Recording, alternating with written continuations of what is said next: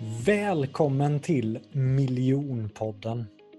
Det finns tusentals föreläsare, coacher, konsulter där ute, men bara ett fåtal kan faktiskt försörja sig på det.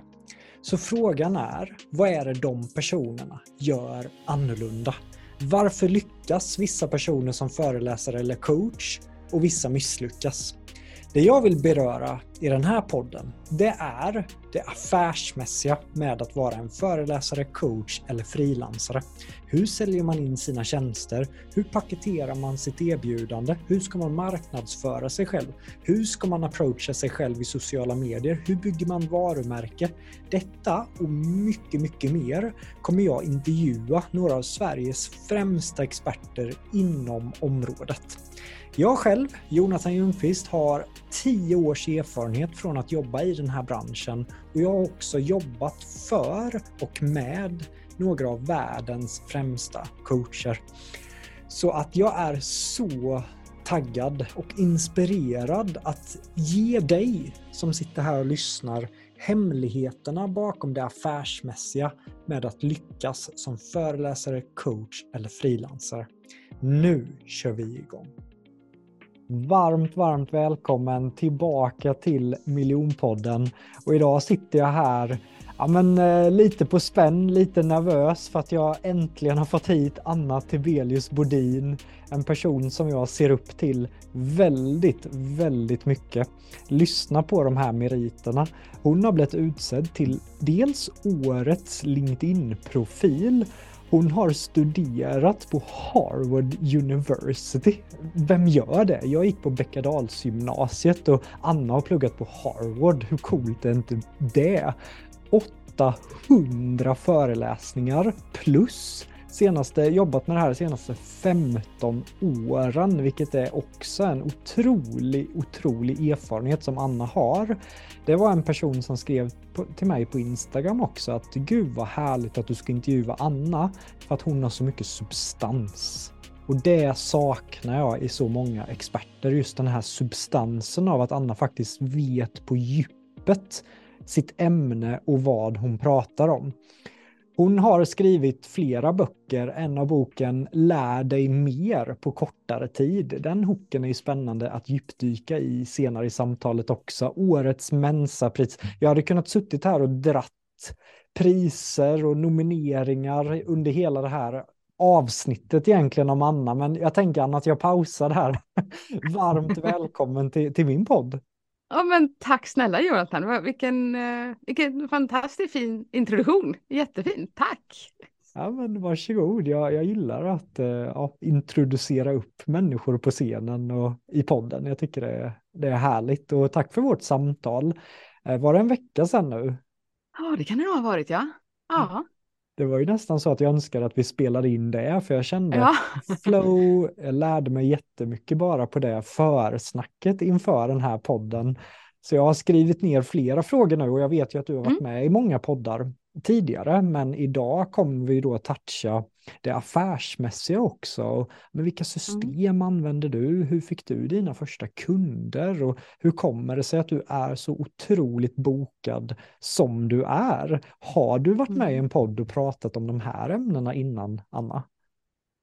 Inte så mycket business-sidan, skulle jag säga. Det, det var någon som kommenterade för inte alls så länge sedan om att du du pratar ju inte så mycket om dig själv och så det är ju aldrig någon som frågar, tänker jag. Jag pratar ju alltid om hjärnan eh, och eh, vad vi kan lära oss om, om, hjärnan och förstå oss själva och så vidare. Så det blir ju alltid på en väldigt utbildande nivå och eh, inte att jag har pratat i någon podd om, eh, ja, framförallt inte min business. Det, nej, det har jag garanterat inte gjort. Skulle du säga att det är viktigt om man vill bli eller är en föreläsare, coach, att man ändå har det entreprenörsmässiga också? Eh, det beror på hur man lägger upp det. Det finns ju massor av föreläsare. Det sägs ju att eh, Sverige är det föreläsartätaste landet i världen. Flest mm. föreläsare per capita.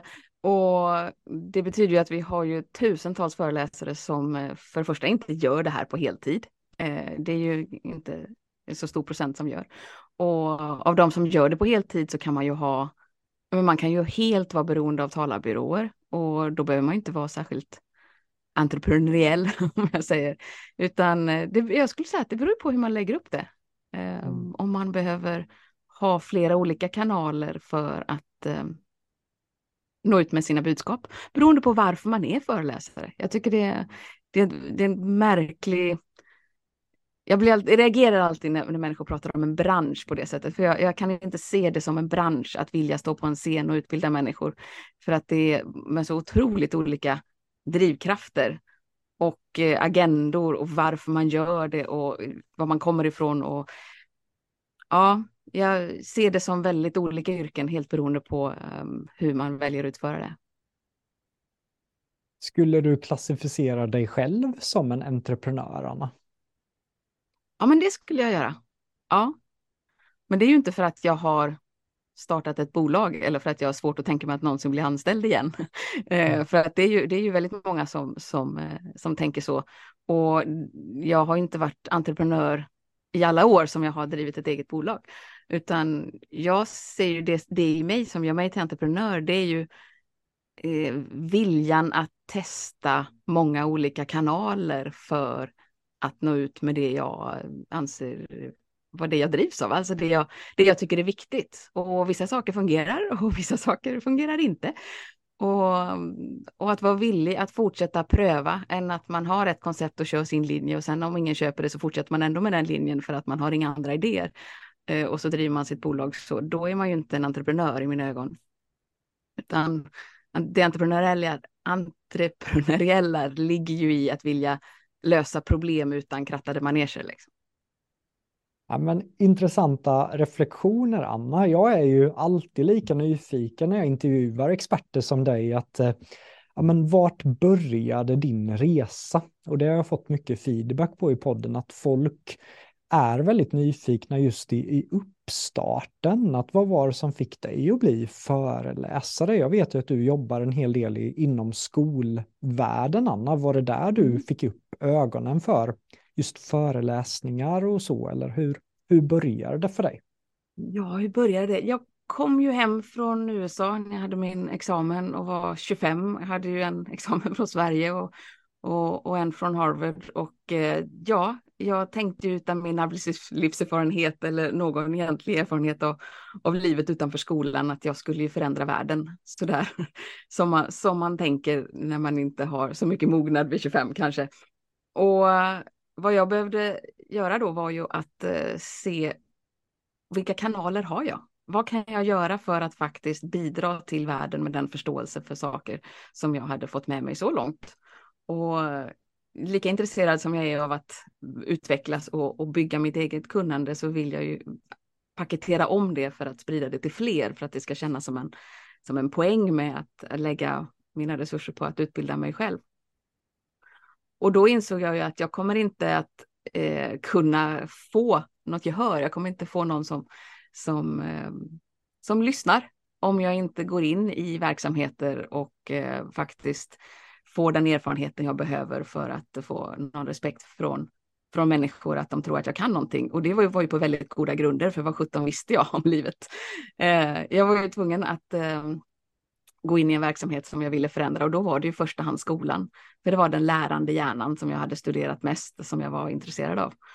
Och det var då genom skolan som eh, jag fortsatte hela tiden med den här drivkraften att påverka fler. Jag arbetade som specialpedagog och jobbade med väldigt högpresterande elever i och för sig, men som hade läs och skrivsvårigheter. Och de här eleverna fick ju en specialundervisning som jag hade en eh, upplyst skolledning som förstod att det här är ju inte bara de här eleverna som behöver, utan det här skulle alla elever behöva. Eh, och då var det ändå en av Stockholms absolut mest högpresterande gymnasier som jag jobbade på, så att det var inte så att eleverna hade svårigheter på det sättet. Men som alla elever i Sverige så har de bristande utbildning i hur man lär sig saker. Så jag fick chansen att eh, skapa utbildning för alla elever på skolan om hur man faktiskt lär sig saker. Och det här spred sig sen och blev, eh, väckte intresse på systerskolorna. Så det var flera andra skolor som ehm, ville ha det till sina elever. Och jag började med att gå till en annan skola och, och bidra där, men det behövdes ju fler än jag. Så att jag utbildade sen kollegor i de här idéerna som jag hade, så utvecklade ett koncept. Och sen ehm, så var det tvunget att bli en bok och en lärarmanual och, och, och bygga det därifrån på väldigt amatörmässig nivå, men ändå. Och vad jag gjorde sen då var att jag jag publicerade faktiskt bok och den kom ut på Adlibris och du vet alla de här bokhandlarna. Och då blev det mer spridning och då kom det andra skolor runt om i landet som ville ha samma sak. Och till slut så blir det bara fler och fler och fler föreläsningar och lärarfortbildningar och sen elevföreläsningar under tio år som jag höll på med det. Wow, så det låter som att du verkligen bara du påbörjade ditt jobb och sen var det som en snöboll som bara rullade och blev större och större och större. Ja. Men jag är ju ja. alltid nyfiken på detaljer, Anna. Så mm. du hade pluggat på Harvard. Eh, mm. Hur kommer det sen så att du pluggade det här med inlärning och de här delarna? Hur kommer det sig att du valde att utbilda dig inom det innan mm. du hoppade in i skolorna där? Alltså jag är ju, dels är jag lärarbarn, så att eh, skolan har ju varit någonting som, som har varit eh, fokus hemma hela mitt liv såklart. Också yngst och fyra syskon, så jag har ju varit med om alla stadierna i skolan eh, innan jag själv gick dem, om jag säger så. Vilket gjorde att det var väldigt mycket prat om eh, studier, läxor, pedagogik och allt sånt så länge jag kan minnas kring matbordet hemma. Det, var, det är sånt vi pratade om. Och när jag sen inte hade samma förutsättningar riktigt som min närmsta syster, som var en bokmal, hon var fantastisk på att läsa och skriva och, och hade enkelt för sig under flera år när jag då skulle ta mina första stapplande steg inom skolvärlden. Och um, jag hade inte alls lika lätt för mig. Jag lärde mig framförallt inte att läsa, eh, vilket ju var ett eh, stort handikapp. Och sen när jag väl lärde mig att skriva något sånär så var det inte så läsligt. Jag kunde inte stava och ville helt lägga ner hela det där läs och skrivprojektet egentligen.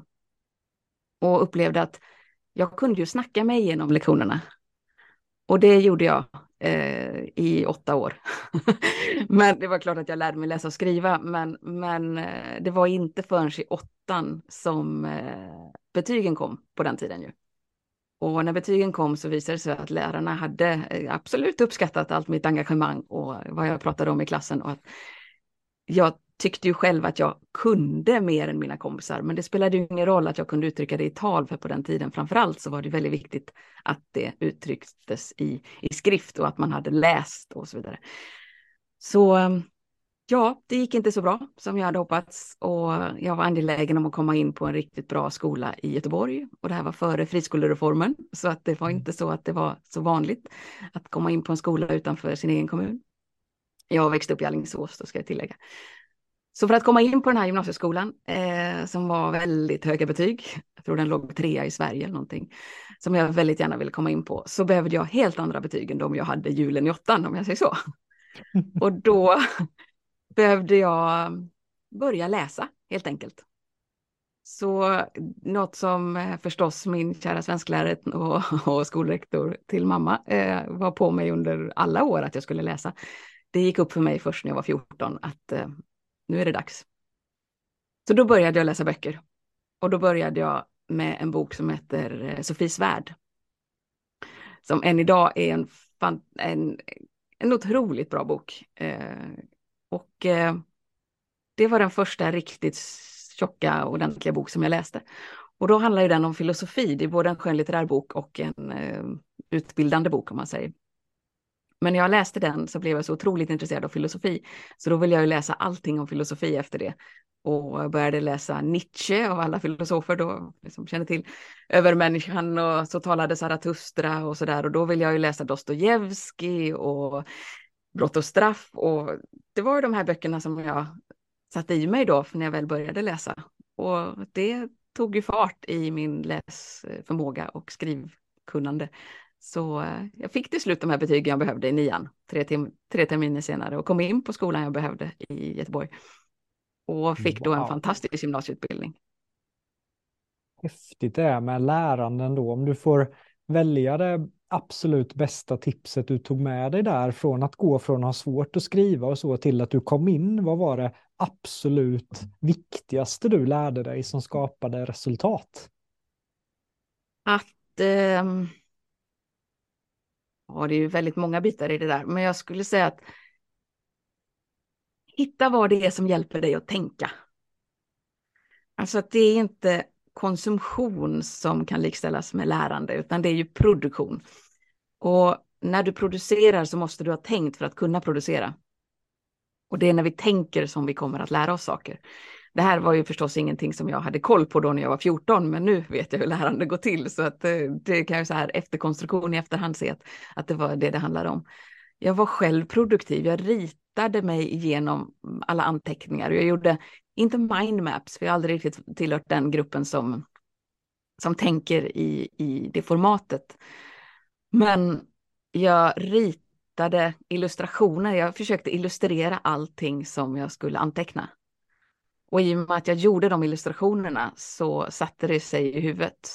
Och på det sättet så kom jag ihåg allting som jag hade eh, på något sätt illustrerat. Då. Så häftigt tycker jag att höra backstories på det här sättet. För jag vet ju att idag står du där på scenen och du ritar.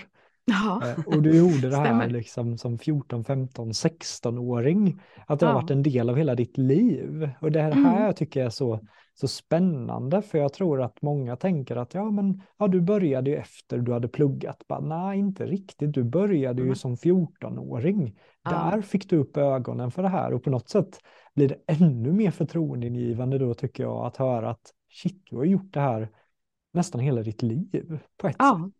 Ja men verkligen, jag har ju tyckt att pedagogik och lärande har varit spännande utifrån min egen resa förstås initialt. Att, att då ha svårigheter som jag behövde hantera på ett annat sätt än vi upplevde att mina syskon behövde göra. Och sen eh, försöka hantera de här läs och skrivsvårigheterna utan att det på något sätt skulle bli den här ursäkten för att inte göra det jag ville göra, utan jag, jag får ju hitta, då, då, får man ju snarare titta på hur kommer jag runt det då? Mm. Och vad, vad kan jag träna bort och vad kan jag kompensera för? Och sen klart att jag hade fantastiska resurser omkring mig. Det hjälper ju att ha en mamma till svensklärare om du vill lära dig stavningsregler. Alltså så är det ju. Eh, går man till skolan så får man i alla fall på 90-talet eller 80-tal, ja 80-90-tal, så då handlade det ju om 12 eh, permar på en speciallärares rum. Liksom. Jag behövde inte 12 permar för jag vill lära mig saker fortare. Jag har alltid haft lite bråttom. Så att 12 permar är inte ett alternativ. Jag tänker inte sitta där och traggla det där. Så hur kan jag göra? Vad finns det för regler? Och det enda man fick i skolan på den tiden, om vi nu ska prata stavning, det var ju att ja, men det är dubbelteckning efter kort vokal. Liksom. Och det är inte ens sant.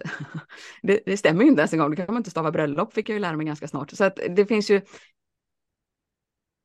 det finns ju regler man kan lära sig och när jag förstod att ja, men det är ungefär 85 procent av befolkningen som lär sig att stava och läsa och allting bara genom att läsa helt enkelt. Men 15 procent behöver någonting annat och jag tillhörde ju de 15 procenten. Och då var regler en ganska bra strategi för att eh, lära mig då hur jag skulle skriva. Snyggt. Jag, eh, jag hade verkligen behövt det du lär ut idag när jag gick i skolan också. Jag fick ju en lärare som sa att eh, du borde nog kolla upp dig själv för dyslexi. Mm. Eh, och det räckte att jag hörde det ordet, bara, vad är dyslexi? Så googlade jag typ, eh, ja, kan ej skriva? Och då blev det en sanning i mitt huvud med. Så att mm. jag strugglade genom hela skolan med och tänkte att jag är helt dum i huvudet. Vad ska det bli mm. av mig egentligen? Eh, så att jag hade, jag hade också tufft genom skolan för att jag fattade inte riktigt det här med ord och liksom stavelser och meningsuppbyggnad. Jag skrev alltid i talspråk. Mm, mm. Så att äh, din kunskap behövs verkligen där ute. Men vi, men vi hoppar tillbaka till din story så att mm. ja, men du börjar som 14-åring och kom mm. drömmen om Harvard eller hur kom, hur ja. kom det in i ditt liv? För det är ju sjukt coolt. Det, ja, det tyckte jag också första gången jag såg de här filmerna som alla andra gör när man ser på, när, på campus där i Harvard Yard och det ser ju häftigt ut. Och sen så läste min mamma en distansutbildning från USA Eh, Eh, en master där hon eh, fick möjlighet att åka över och då göra ett studiebesök på Harvard. Och då visste hon ju att jag tyckte att det var spännande och att jag hade ju jättegärna velat följa med förstås. Liksom. Men eh, det var i samband med att jag gick på högstadiet. Och så kom hon hem då med de här ansökningskatalogerna och allt. Hon hade ju ja, samlat ihop allt sånt där därifrån bara för hon ville visa mig. Och då kände jag ju där att där ska jag gå. Där ska jag komma in. Jag förstår inte hur jag skulle orka fylla i de här katalogerna av ansökningshandlingar. ansökningshandlingar. Men, eh, ja, men det väcktes någonting i mig där också i, i den åldern. Att eh, där, där vill jag gå. Och sen eh, tog det tio år innan jag gjorde det. Hur kändes det att komma in och få papperna att du är antagen till Harvard? Ja, jag ska vara riktigt ärlig så var det en, började med en enorm besvikelse faktiskt. Mm. Därför att jag hade sökt ett doktorsprogram. Eh, och eh, när jag, det första beskedet jag fick, det var, jag kommer ihåg 15 mars, så skulle man få ett mejl. Och när jag fick det här mejlet så stod det, tyvärr eh, så har du inte blivit antagen utan eh, det var 8% av alla sökanden som fick eh, plats. För det är så högt söktryck såklart. Och då bara tänkte jag också så att det, tänk att det är 92 procent av alla som har gjort allt det arbetet som jag hade gjort i ungefär ett halvår för att bara söka av allt vad det innebar i processer. Så var 92 procent som inte kom in och jag var en av dem då. Och då kände jag att luften gick ur mig lite grann. Sen nästa dag, det var så, så jobbiga att det tog en dag, ett dygn, eh, så fick jag ett mejl till.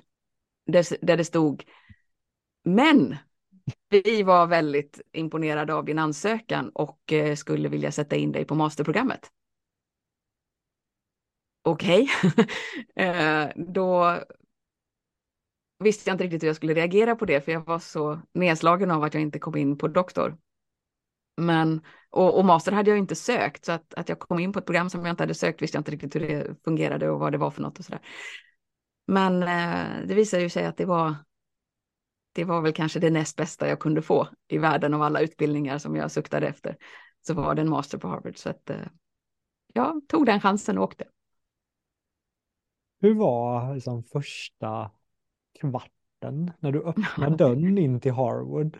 Och bara, ja, jag är här. Alltså det, det måste vara helt, helt otroligt. Ja, det är ju, jag ska, ska ju säga det redan sedan innan, att för mig är Harvard, och, eller inte Harvard i sig innan, för jag hade inte besökt dem förut, men, eller det hade jag innan jag kom dit då, men, men redan innan jag hade besökt Harvard så var Boston och Cambridge, det var för mig paradiset på jorden. Alltså det, det är absolut min favoritplats i hela världen.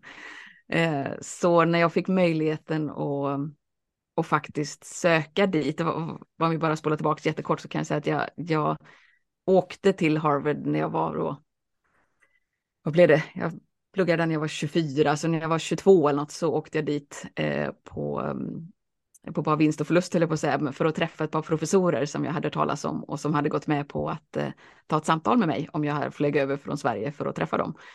Och då var det första gången som jag besökte Harvard. När jag gick där omkring på Harvard Yard den gången så kände jag bara att det här är ju så mäktigt att bara få vara här och bara gå här. Och, och när då den här professorn som jag hade ett samtal med under den dagen frågade om det här, det här du och jag jobbar med, alltså det här, det här borde vi göra tillsammans, säger hon då.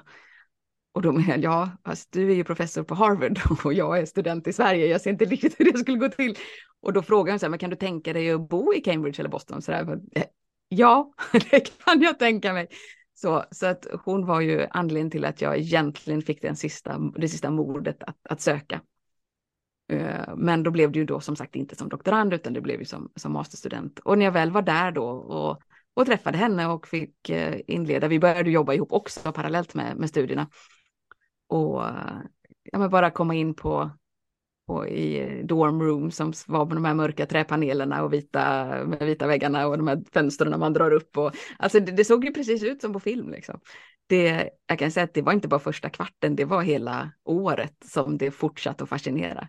Vi, vi sa det allihopa, vi som var kompisar och, och hängde där, att det här är overkligt och vi förstår inte riktigt att vi är här, men det, det är precis så häftigt som man skulle kunna tro och det är väl ingenting annat i livet jag har varit med om nästan. Jo, kanske att föda barn då. men, förutom att föda barn så är det väl ingenting annat i livet som har varit så häftigt att uppleva som man skulle kunna tro innan när man höjer det till skyarna. Liksom. Men det mm. var faktiskt så häftigt. Alltså, Jättejobbigt wow. också. Jag, jag men, blir så men här, häftigt. bara, jag vill åka dit också och bara öppna upp dörren och låtsas att jag är en Ah. student där. Bara att känna vad du känner. Du bara, Ah. även om den här podden sker digitalt så är det som att hela ditt rum lyser efter att du nu har pratat om. Och det är så häftigt att se. Det var väl så här du kände när jag pratade om den indiska restaurangen i Jönköping. Precis, Det gjorde men jag jag förstod att det där är något passion. extra. Ja, det är så häftigt tycker jag när man tappar in i, i någonting man Ja. verkligen älskar. Och hur, hur skulle du säga att Harvard eh, året, eller var det åren eller året? Det, nej, det var från början en tvåårig utbildning och vi skojade om att de inte hade dragit ner på kurser när de hade dragit ner det till ett år. Men det hade de förhoppningsvis. Men det var en otroligt intensivt ett år, men det gav eh, en masterexamen. Så eh, förlåt, vad var frågan? Vad, Hur, hur formade det året dig som person? Att jag insåg att det var först nu det blev jobbigt. Jag hade ju trott att jag hade kämpat ganska ordentligt genom faktiskt hela min skoltid. Eh, jag har ju inte haft lätt för mig, men jag har haft väldigt höga ambitioner och väldigt stort intresse för ämnen. Jag tycker ju, jag minns det som i gymnasiet att jag tyckte, jag tyckte alla ämnen var intressanta. Jag tyckte att det är roligt att lära mig saker. Och samtidigt som det var väldigt kämpigt i många ämnen. Så att det har ju varit väldigt dubbelt där. Men det var ju inte egentligen förrän jag kom till Harvard och bara första dagarna efter introt så skulle vi gå till den här eh, pappershandeln där och eh, hämta ut artiklarna för en kurs. Och då gjorde man det på den tiden i alla fall eh, utprintat på papper. Och då gick man, då var det här i och för sig den huvudsakliga kursen på, på utbildningen som var över hela året. Och vi gick sju kurser totalt och så var det tre på varje termin och så var det en övergripande över hela året. Och då var komma till den här pappershandeln, hämta ut det som tillhörde då mig och den här kursen. Då var det, jag skulle säga att det kanske var en pappershög, bara rena A4-papper, inga mappar, inga, inga stift eller någonting, utan det var liksom rena papper, så kanske 12 centimeter hög. hög. Det var bara papper som var artiklar som vi skulle läsa till en kurs, vilket då i och för sig eh, sträckte sig över hela året. Men då kände jag, ja, äh, här finns ju liksom ingen anpassning efter att man inte har full läsförmåga kanske, eller att man skulle vara läsa på något annat språk än sitt modersmål eller något sånt där. Utan här är bara, bara att tugga i sig liksom. Och det var, ja, då fick man anstränga sig på riktigt. Fick du verkligen nyttja allt du hade lärt dig från 14 år kopplat till att lära dig saker? Var det verkligen Ja, nöta det under Harvard med att du ritade, reflekterade eller vad funkade Ja. bäst när det blev ett Ja, sånt det tryck? det skulle jag säga, fast jag, får ju fortfarande, jag följer fortfarande tillbaka på den här idén som, nu kommer jag låta otroligt arrogant, men som jag har sett mig själv genom hela min utbildningsresa. Jag ser mig ju själv som i en dialog med läraren. Det är jag och läraren som för en dialog och sen så har jag lite kamrater omkring som är statister. Det, så har jag ju sett på min utbildning under hela mitt liv. Så att jag för ju en dialog med läraren. Det var ju ingen skillnad när vi var i en sal med en professor med 200 studenter på Harvard. Liksom. Det var ju fortfarande jag och läraren som jag tyckte hade en dialog. Eh, det är otroligt att jag har haft kompisar genom mitt utbildningsliv. men, men så har jag ju jobbat och det betyder att jag har varit väldigt muntligt aktiv och det är ju, har ju, vet jag ju också att det finns ju klasser som har tyckt att det varit jätteskönt. Då har de sluppit ta det. Jag har ju skött det, det muntliga klassrummet. Det är otroligt opedagogiskt för resten av gruppen förstås och inget som jag egentligen är så stolt över idag, men jag kan ju se tillbaka på att det är så det var. Men det innebar ju också att jag fick, det jag är stolt över däremot, det är ju eh, en effekt av det och det var ju att jag fick en väldigt nära relation med alla mina professorer. Alla mina professorer ville skriva, de frågade mig om de fick skriva rekommendationsbrev till mig när jag slutade. Vilket ju man brukar stå i kö av och vilja få eh, av sina professorer. Men jag blev tillfrågad och det var ju otroligt fint att, att få det. För vi hade en sån nära relation och också hade relation sen efter eh, efter studierna. Som jag senast nu i, i, nu i midsommar så skulle, var vi över i Boston och skulle hälsa på. Och jag skulle träffa en av mina absolut närmaste som också varit hemma i Sverige här, eh, Tom Hare. Och han har varit på besök i Sverige också och faktiskt firat midsommar med oss. Mm. Men eh, när vi skulle gå över där så eh, hade han tyvärr avlidit bara dagarna innan jag eh, kunde träffa honom. Så jag fick inte kontakt så vi kunde inte bestämma var vi skulle ses. Men sen läste jag på nätet samma morgon då när vi skulle ses att han, att han hade avlidit. Så det var ju otroligt smärtsamt och jättetungt förstås att vara där på campus och, och sakna honom. Men eh, ja, det blev nära viktiga relationer för mig. Beklagar eh, ja, att det hände. Och jag, kan, jag kan också tänka mig att när du hade den här dialogen med lärarna, på något sätt stimulerade det väl din inlärningsförmåga, ja. att du var så aktiv genom ja. att ställa frågor, att integrera, att det förstärkte din process, att det gick snabbare. Har jag fel, du som är experten? Nej, Nej, det är precis vad som hände. Och det är någonting jag, jag nu jobbar för att unna alla elever.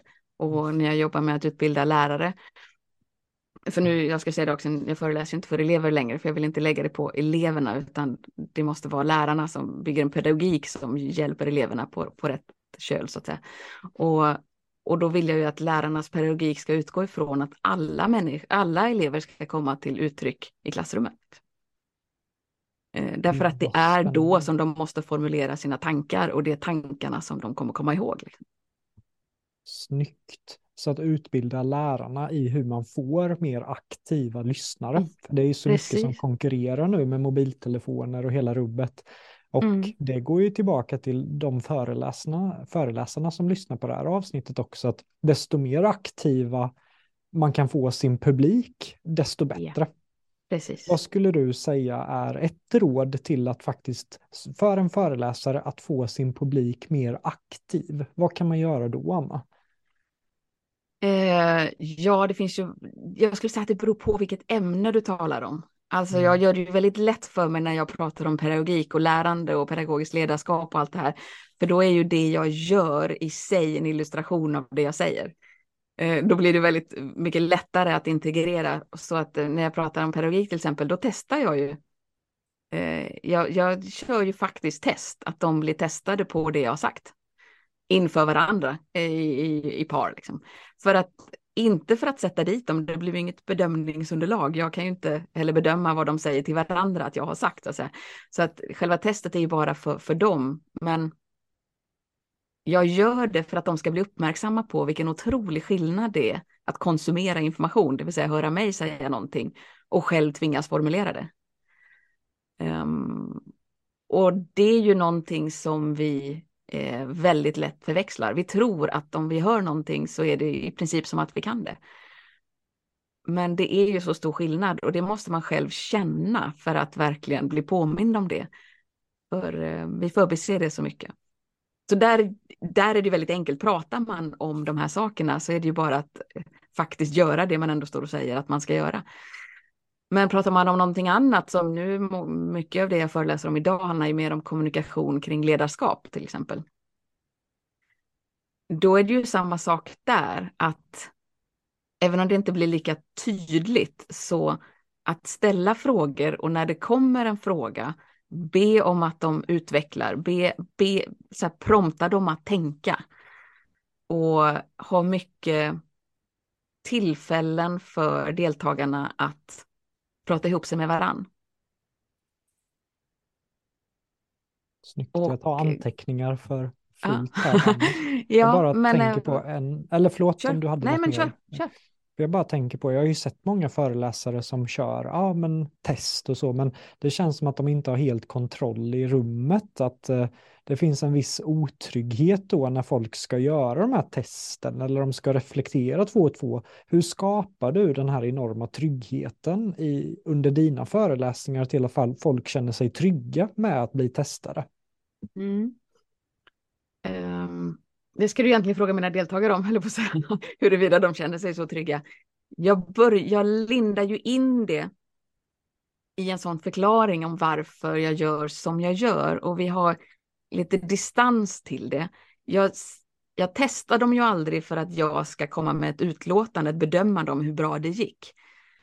Utan när de har fått prata ihop sig två och två och en har redovisat för den andra så att säga, under en jättekort övning, om vi tar ett eh, specifikt exempel, så frågar jag sen hur många skulle själva säga av de som talade, inte de som lyssnade då, utan av de som talade i varje par, hur många skulle själva säga handen på hjärtat att de gav sig själv godkänt?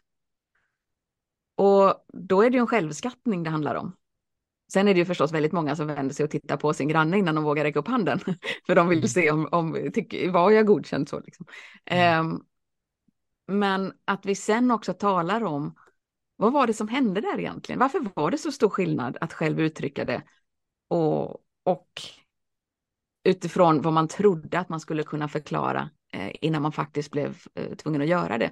Och så sätter jag det liksom i sammanhanget för, ja men tänk om det här istället hade varit en powerpoint. Nu har jag inte, på mina snart 1400 föreläsningar, har jag aldrig använt en powerpoint. Men om det hade varit en powerpoint så, så är de flesta så himla nöjda med att de hinner läsa klart. Eh, om det är ett textbaserad powerpoint då, att man hinner läsa klart slide 38 innan det blir slide 39. Men det är ju aldrig någon som kommer förhöra en på slide 38 när man är på 39. Man är bara glad att man hann läsa. Så vad jag gör det är ju att visa på skillnaden mellan att konsumera information och lära. Och den skillnaden, den känns inte när vi väl konsumerar. Då känns det precis likadant att läsa av text samtidigt, eller som kanske någon pratar till och med.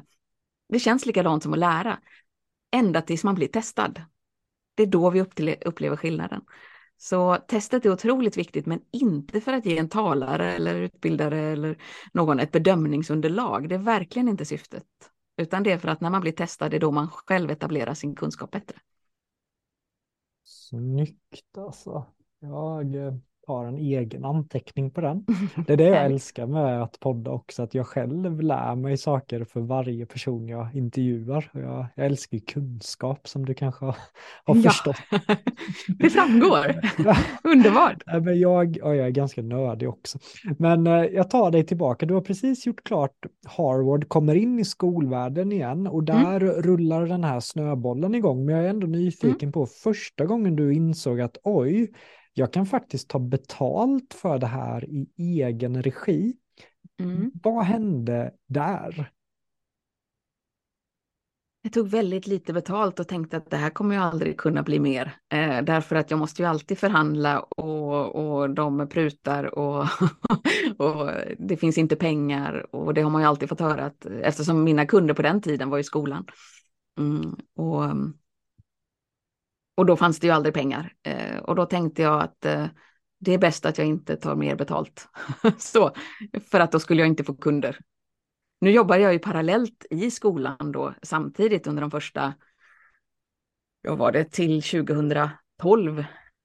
Eh, så jag tog examen då 2004 och sen så var jag kvar i skolan då till och började jobba i skolan och sen 2012 så gick jag på mammaledighet och kom inte tillbaka till skolan efter det. Så de åren däremellan så, um, så föreläste jag parallellt med att jag undervisade i skolan. Men otroligt fantastiskt fin, förstående, um, tolerant skolledning som, som tillåt, tillät mig försvinna iväg på föreläsningar hela tiden. Men eh, skralt betalt skulle jag säga att det var eh, under lite för lång tid innan jag förstod hur det hängde ihop och fick inspiration ifrån eh, ja, men tillräckligt många som eh, var entreprenör. Apropå att jag inte var entreprenör då, ska jag väl säga. Verkligen inte, utan eh, jag höll mig till min folla och ehm, tänkte att så här måste det vara. Det dröjde många år innan jag förstod att det finns kunder i alla prisklasser. Eh, det finns olika kvalitetsnivåer och eh, det finns alla typer av kunder. Och att de prutar kan nog handla mer om att du ligger i ett prisspann som är så lågt att de normalt prutar i det prisspannet än att du är så högt att de aldrig prutar på det priset för att det, det är en prisklass man inte prutar i på samma sätt. Det tog mig många år att förstå. Så det tog många år, men var det någon person som till slut bara, nej, du är alldeles för bra Anna. Du måste, eller, vad fick dig att, för det är så många som fastnar där hela sina karriärer. Mm. Så om du pratar till dem som sitter där just nu och strugglar, vad skulle du mm. säga till dem som verkligen hjälpte dig ur det? Um, jag får tänka lite. Jag, mm. När jag under de första två åren kanske hade varit fullbokad, de första två åren där jag var fullbokad, så började jag tänka att om jag kan bli fullbokad för det här priset så finns det ju inget som säger att jag inte skulle kunna bli fullbokad för ett högre pris. För det finns ju massa som tar alla möjliga andra typer av priser, både högre och lägre, som inte är fullbokade. Um, och då tänkte jag att om intresset är så stort så vet jag ju inte om jag kan ta mer betalt om jag inte prövar. Och så fick jag ett ganska, det här kanske var 2016 skulle jag tro. Så fick jag ett rätt stort uppdrag. Eh, det var ett par tusen eh, deltagare.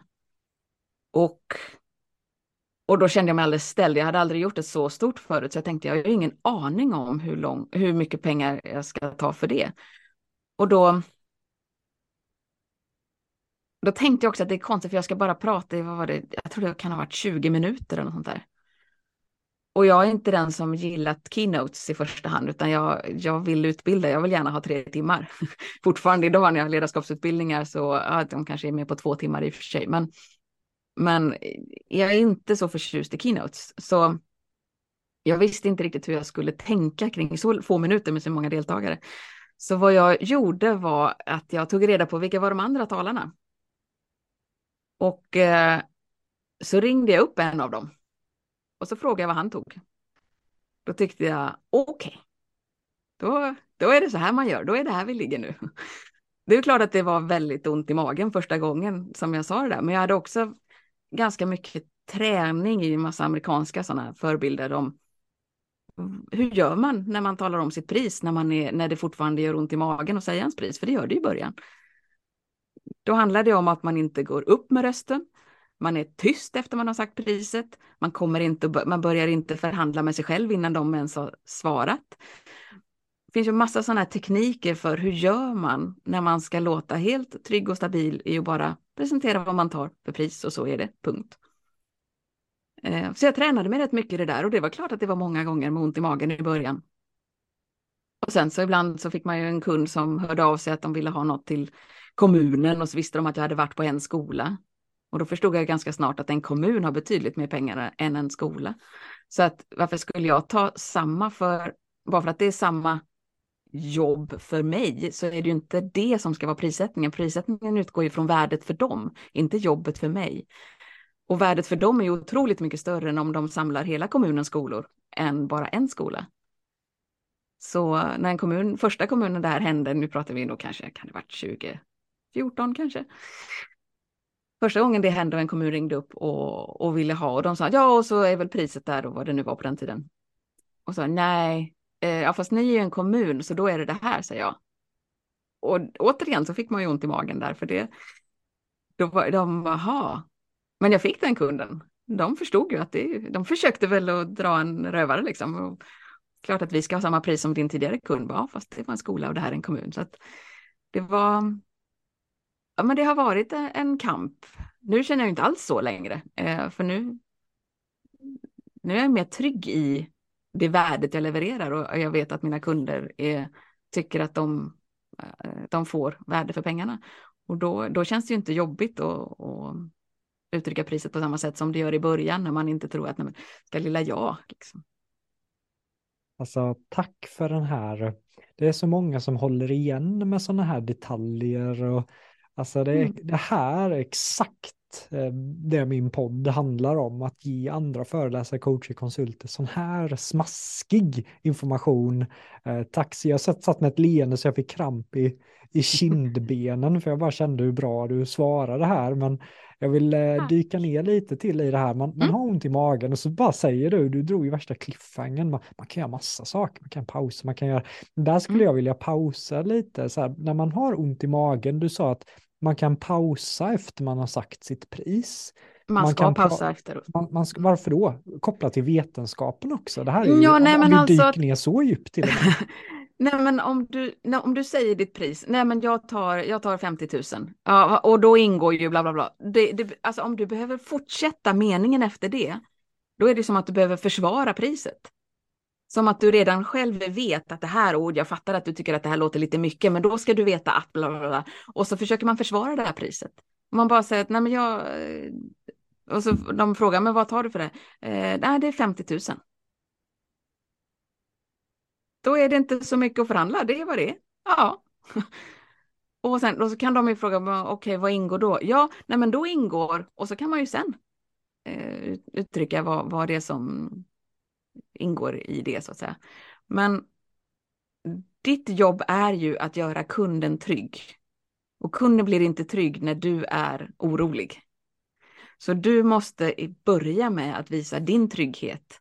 Och då kan du inte vara otrygg med att överhuvudtaget ta betalt. För vad är det för värde du tror? Om du inte själv tror att du egentligen är värd det du vill ha, hur ska kunden kunna tycka att du är värd det då? Så, och och man, är- man tror ju inte det i början, så att den här tryggheten blir ju lite fejkad i början då, och då blir det de här teknikerna som att vara, vara tyst efter man har sagt priset och inte säga 50 000? Frågetecken. Så. Utan du får ju säg priset med, en, med samma tonfall liksom. Inte gå upp på slutet som en norrman liksom. Ja, då. Utan eh, var bestämd, så är det. Mm. Så det är främst de två grejerna. Är det någon, ännu någonting mer som du har just i de situationerna? Förklara på vilket sätt innan du kommer till det, på vilket sätt du, du eh, sticker ut eller är annorlunda eller ger någonting som de annars inte skulle få.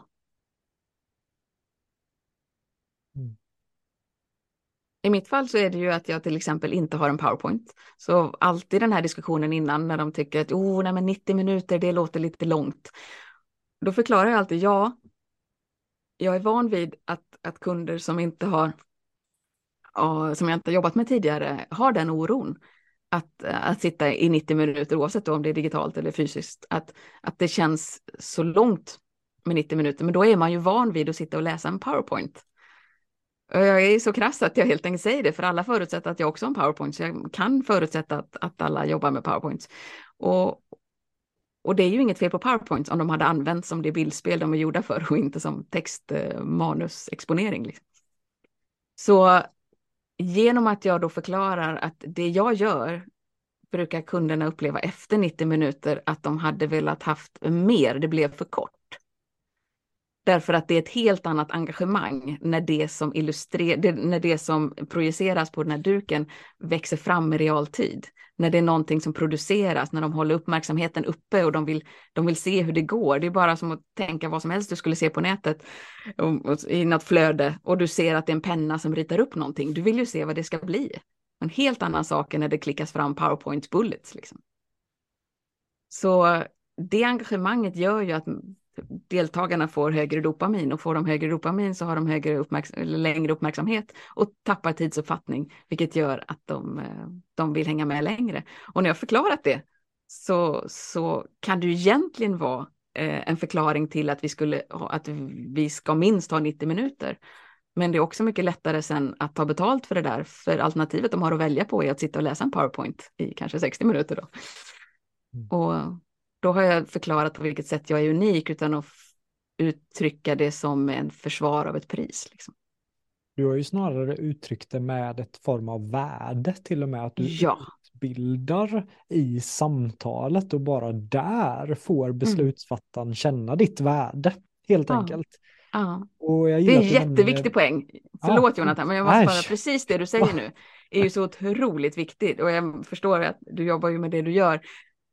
Att du tar fram det, men det är ju det som är själva poängen när man säljer och när man överhuvudtaget är i en konversation där man ska prata om ett pris eller vad det nu än är. Det är ju att utbilda kunden.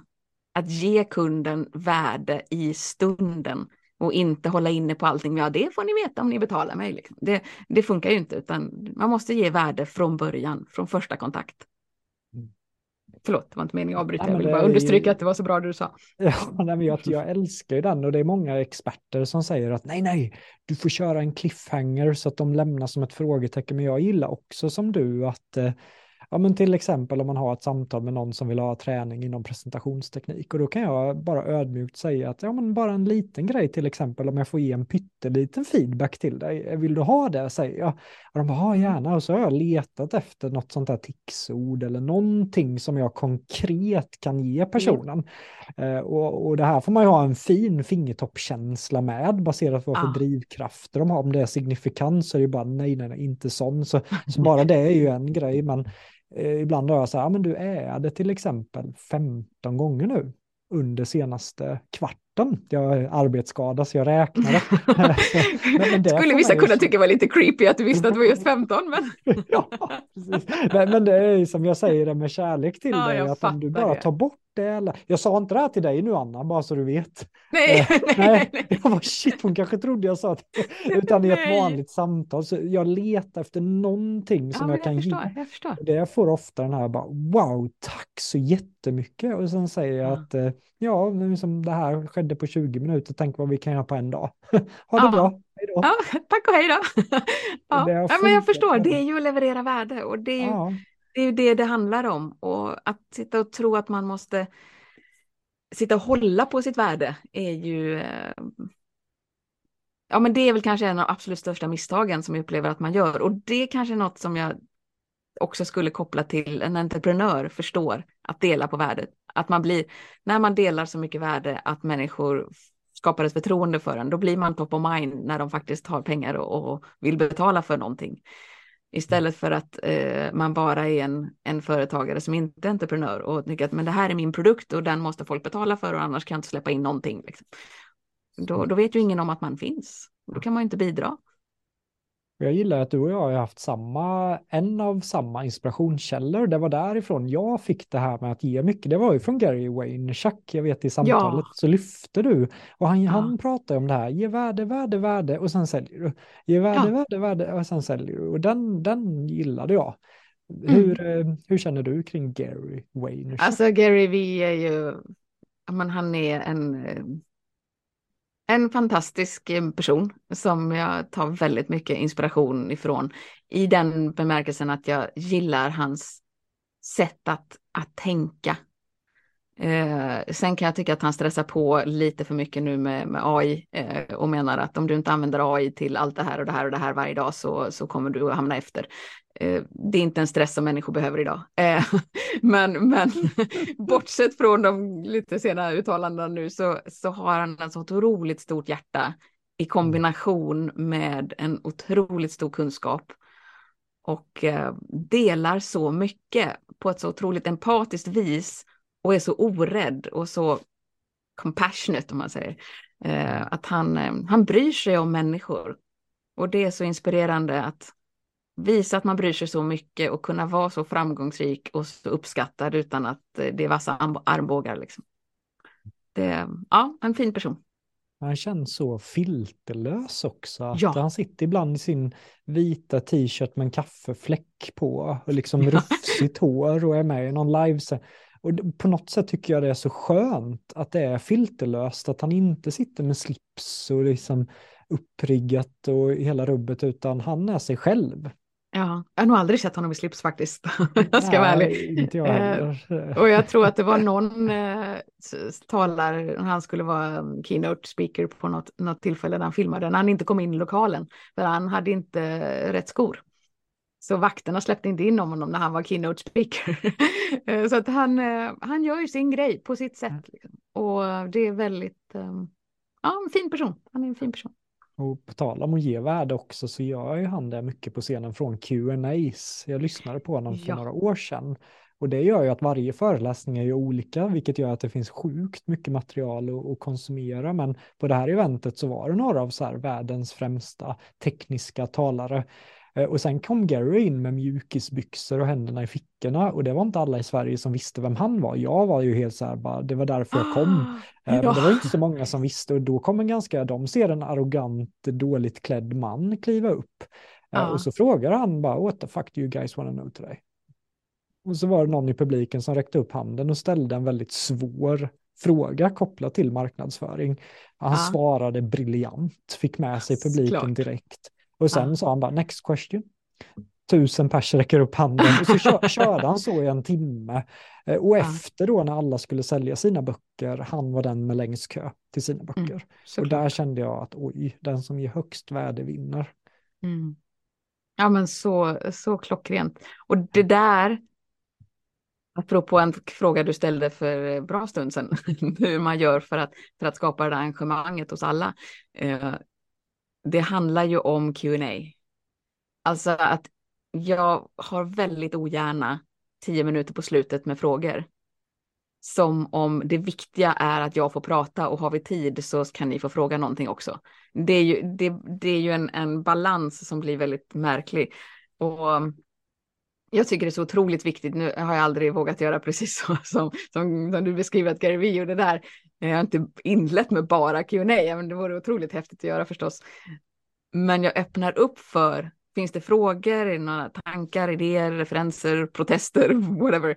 Eh, och att hela tiden eh, prompta det, att, att eh, bjuda in till en kontinuerlig Q&A under hela föredraget. För det kan ju vara så att absolut, jag kommer till vissa poänger senare som blir bättre att ta i sitt sammanhang, men då, då säger man ju det i så fall. Eh, men andra saker kanske jag inte skulle kunnat komma in på. Och, och i och med heller då att jag inte har en powerpoint så är jag inte heller låst vid vad jag hade tänkt att säga från början. Utan det som blir sagt får ju deltagarna en upplevelse av att det var exakt det som skulle blivit sagt. Då kan vi ha hur många sidospår som helst. Det kan bli en helt annan föreläsning, kanske inte helt annat. Oftast är samma slutpoänger som jag hade hoppats på, men, men det kan bli en väldigt annorlunda föreläsning än, äh, än min struktur och tanke när jag kom in. Liksom.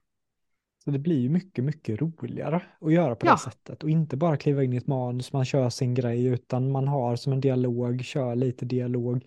Jag tycker ja. det blir så mycket mer spännande. Ja, man berättar och illustrerar istället för att läsa ett manus. Det var också det jag gillade mycket. Det känns nästan som jag nämner Tony Robbins för mycket i min podd. är det så? på alla hans kurser och grejer, men jag ja. älskar den här äktheten med att han ställer någon upp. Det coachas i tre timmar, men han gör det på ett sätt som att även om han coachar en person så pratar han mm. till 5000 pers samtidigt. Ja. Det gör Gary Vaynerchuk också. Just den den fingertoppkänslan är det ju bara de bästa mm. i världen tycker jag som, som visar upp.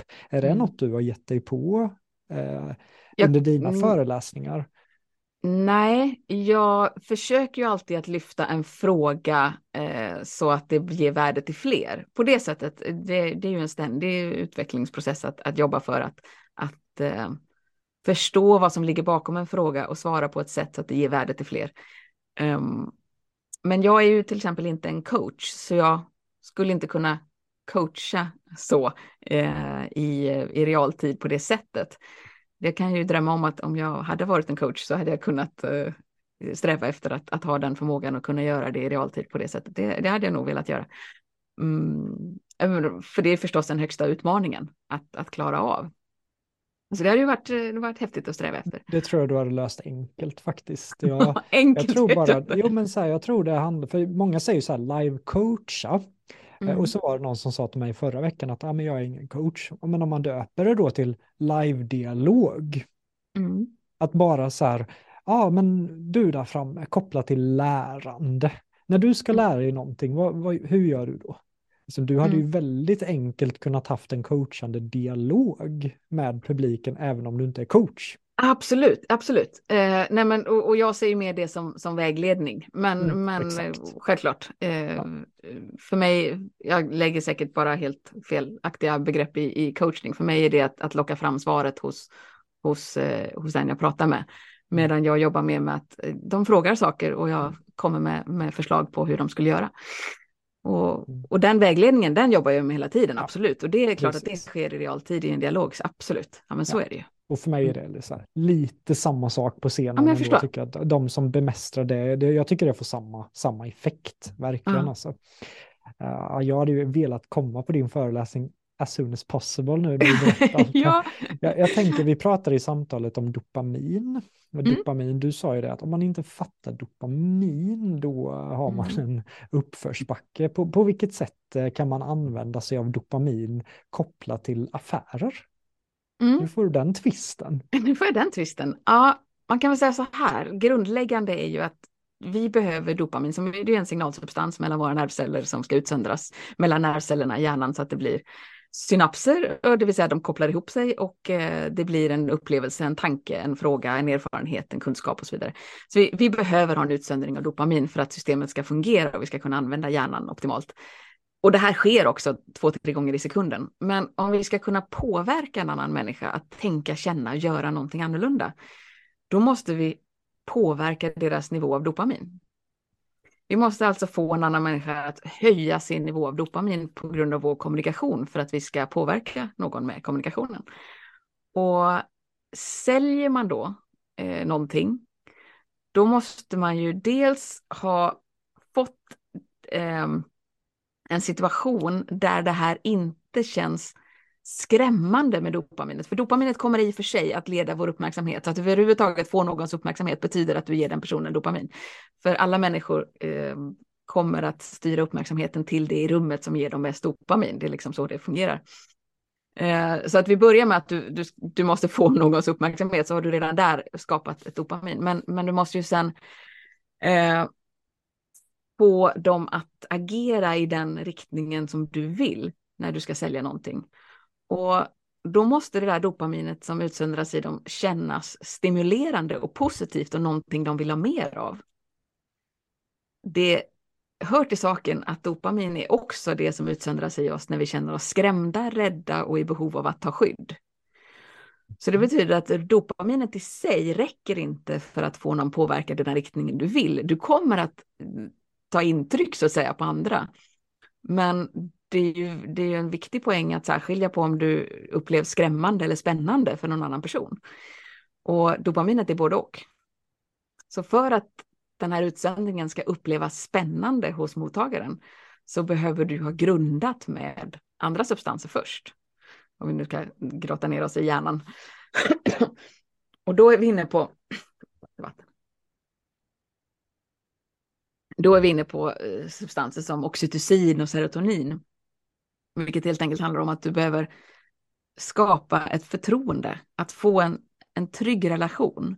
Att den personen som du pratar med får förtroende för att du säger inte det här därför att du vill kränga på mig någonting, utan du säger det här för att du vill, du vill skapa värde. Och du vet att det här ger värde och du vill hjälpa mig att få det här värdet. Och för att jag ska få den tolkningen av det du säger så måste jag känna mig trygg med dig.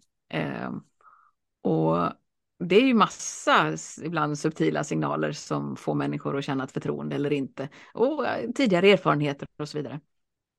Men kan vi få människor att känna sig, känna sig trygga i vår kommunikation och sen lägga på det lika viktiga filtret, eh, eller inget filter, men lika viktiga utsöndringen av serotonin då, vilket skulle vara att de känner sig bekräftade. De känner sig sedda de, det känns som att du säljer inte bara till vem som helst, utan du säljer till just mig. För att du bryr dig om just mig och eh, du plockat upp vissa signaler om vad jag tycker är viktigt och inte. Och eh, vad jag känner mig lite orolig för och vad jag backar från och så vidare. Så att du tar in vem jag är, vilket bekräftar mig som person. Eh, det kan ju vara något så enkelt som att du bara överhuvudtaget vet vad jag heter. vi börjar där liksom. Ehm, men också att du plockar upp de här cues liksom om vad, vad jag verkar tvekande kring, vad som verkar intressant, vad jag har haft med mig sedan innan och så vidare.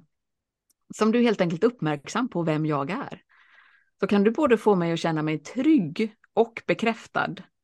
Då har jag oxytocin och serotonin utsöndrat i mitt nervsystem om jag då får dopamin, det vill säga ett köpförslag, så, eh, så kommer det kännas spännande.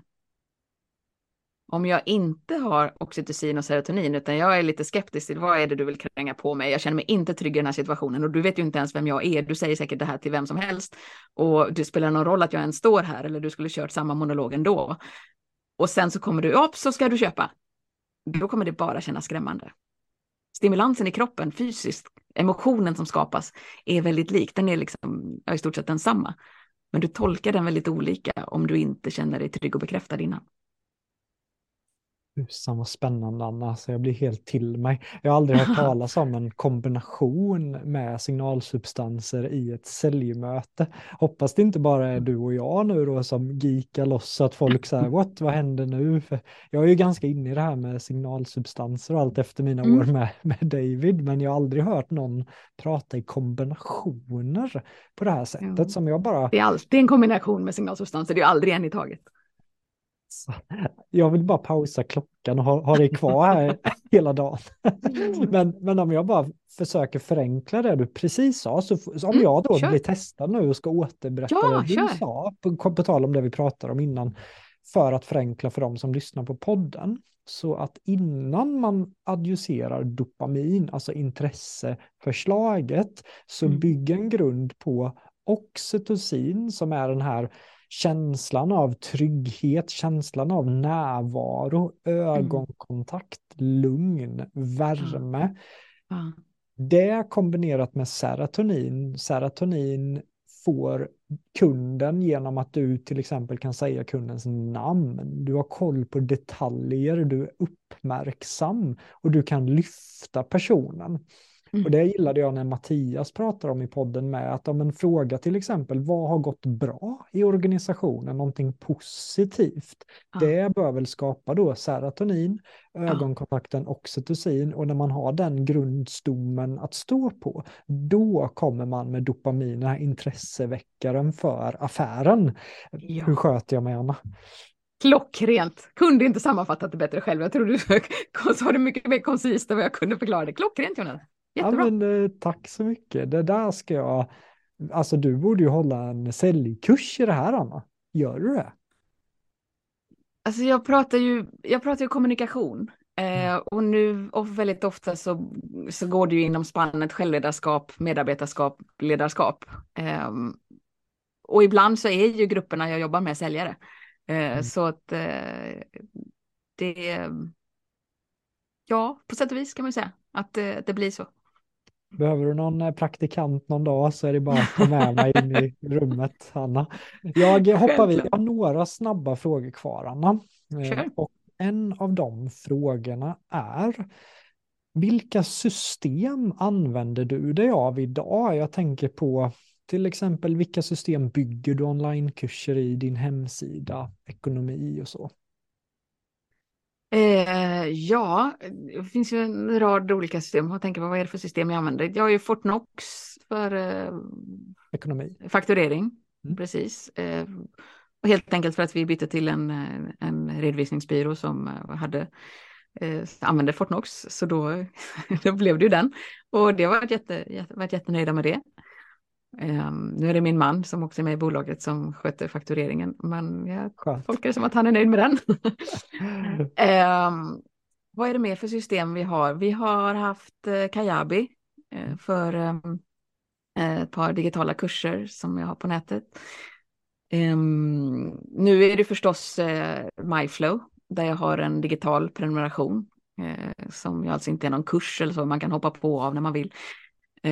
Och då använder vi MyFlow som, eh, man kan säga att det är en, där jag lägger upp eh, varje månad på ett ämne inom psykologi och hjärnan. Eh, som, eh, det kan vara ledarskap eller konflikthantering eller stresshantering eller något sånt där.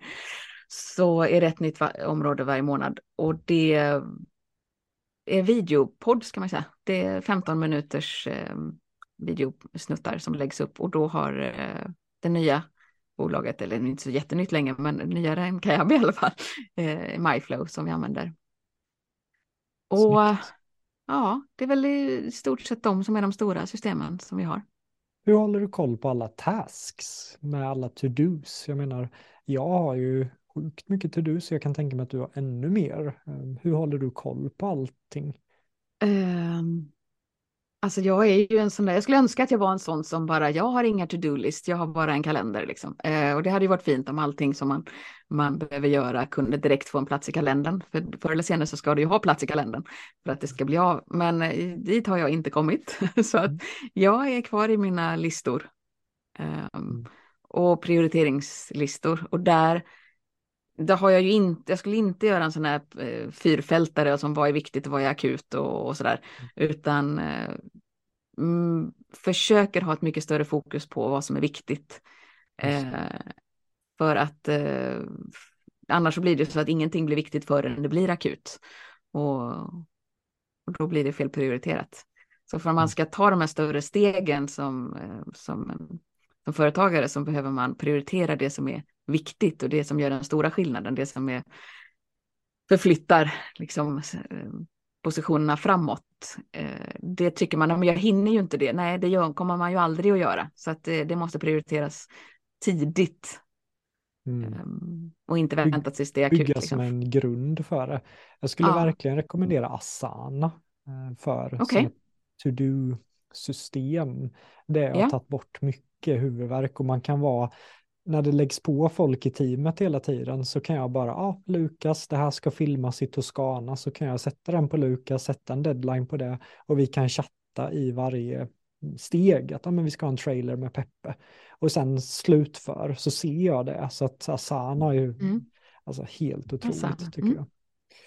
Min eh, nästa fråga är, finns det någon i branschen du känner att ah, men den här personen har gjort det riktigt bra på senaste, tycker jag. Har du någon förebild i, du gillar ju inte branschen dock. Men, nej, jag gillar inte att prata om branschen. Nej, har du någon annan föreläsare som du känner att du ändå ser upp till? Föreläsare som jag ser upp till? Alltså jag ska villigt erkänna att jag ser ju väldigt sällan svenska föreläsare. Eh, så att de jag lyssnar till är ju mest eh, på nätet, så att det är digitalt. Mm. Och då har vi ju, alltså Gary Vee har vi redan pratat om. Eh, och det är klart att jag har sett min mer än beskärda del av Tony Robbins, så är det ju. Um, ja, men om jag skulle ta någon i Sverige som är ju lite inte får, ett, tycker jag, tillräckligt med rampljus. Han har ju fantastisk framgång i och för sig. Men eh, otroligt att inte fler pratar om eh, Johannes Hansen.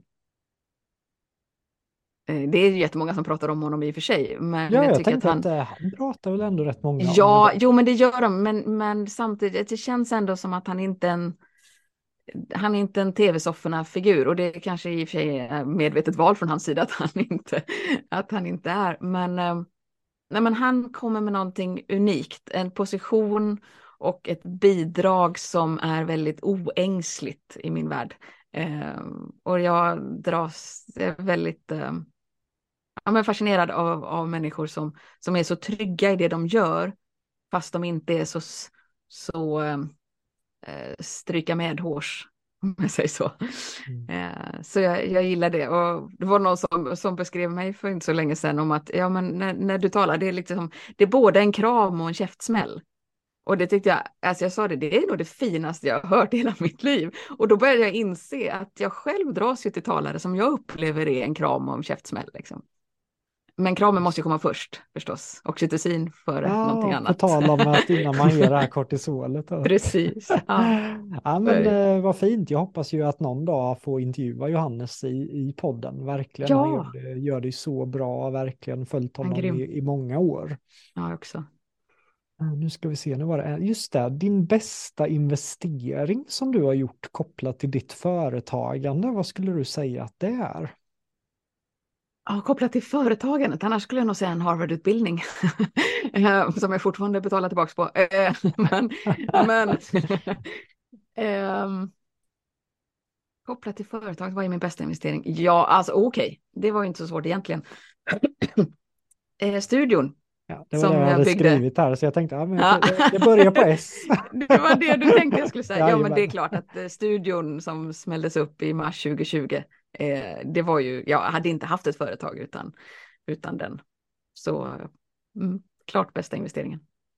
Jag håller helt med. Det har ju öppnat upp för så mycket det är kostsamt, absolut, men om man får rull i sin studio, man kan föreläsa, man kan podda, man kan coacha, eh, slippa resa. Eh, tid är ju pengar också, så att jag håller Mm. med om att det är en otroligt värdefull investering att, eh, att göra.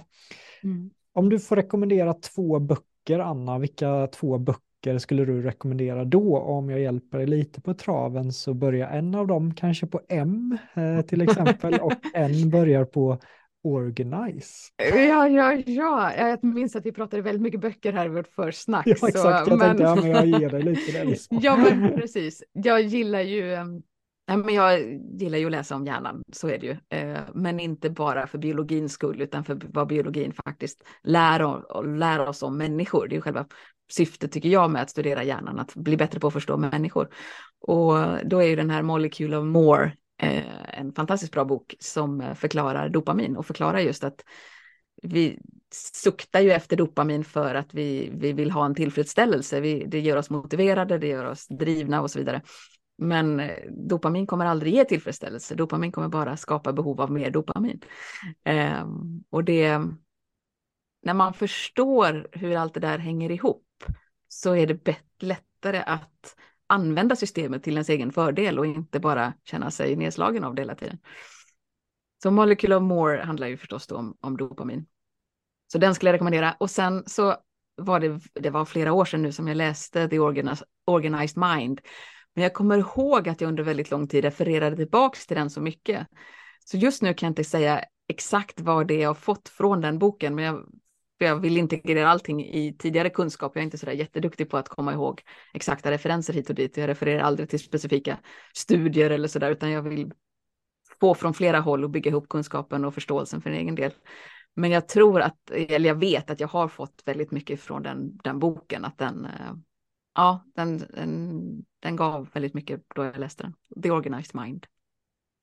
Vi lägger de böckerna under avsnittet här. Vart eh, är det på LinkedIn annars man kan följa dig som mest, Anna? Eller vart? eh, Ja, det är för att jag gillar LinkedIn bäst, eh, för det är en plattform som ännu inte är förstörd av logaritmerna.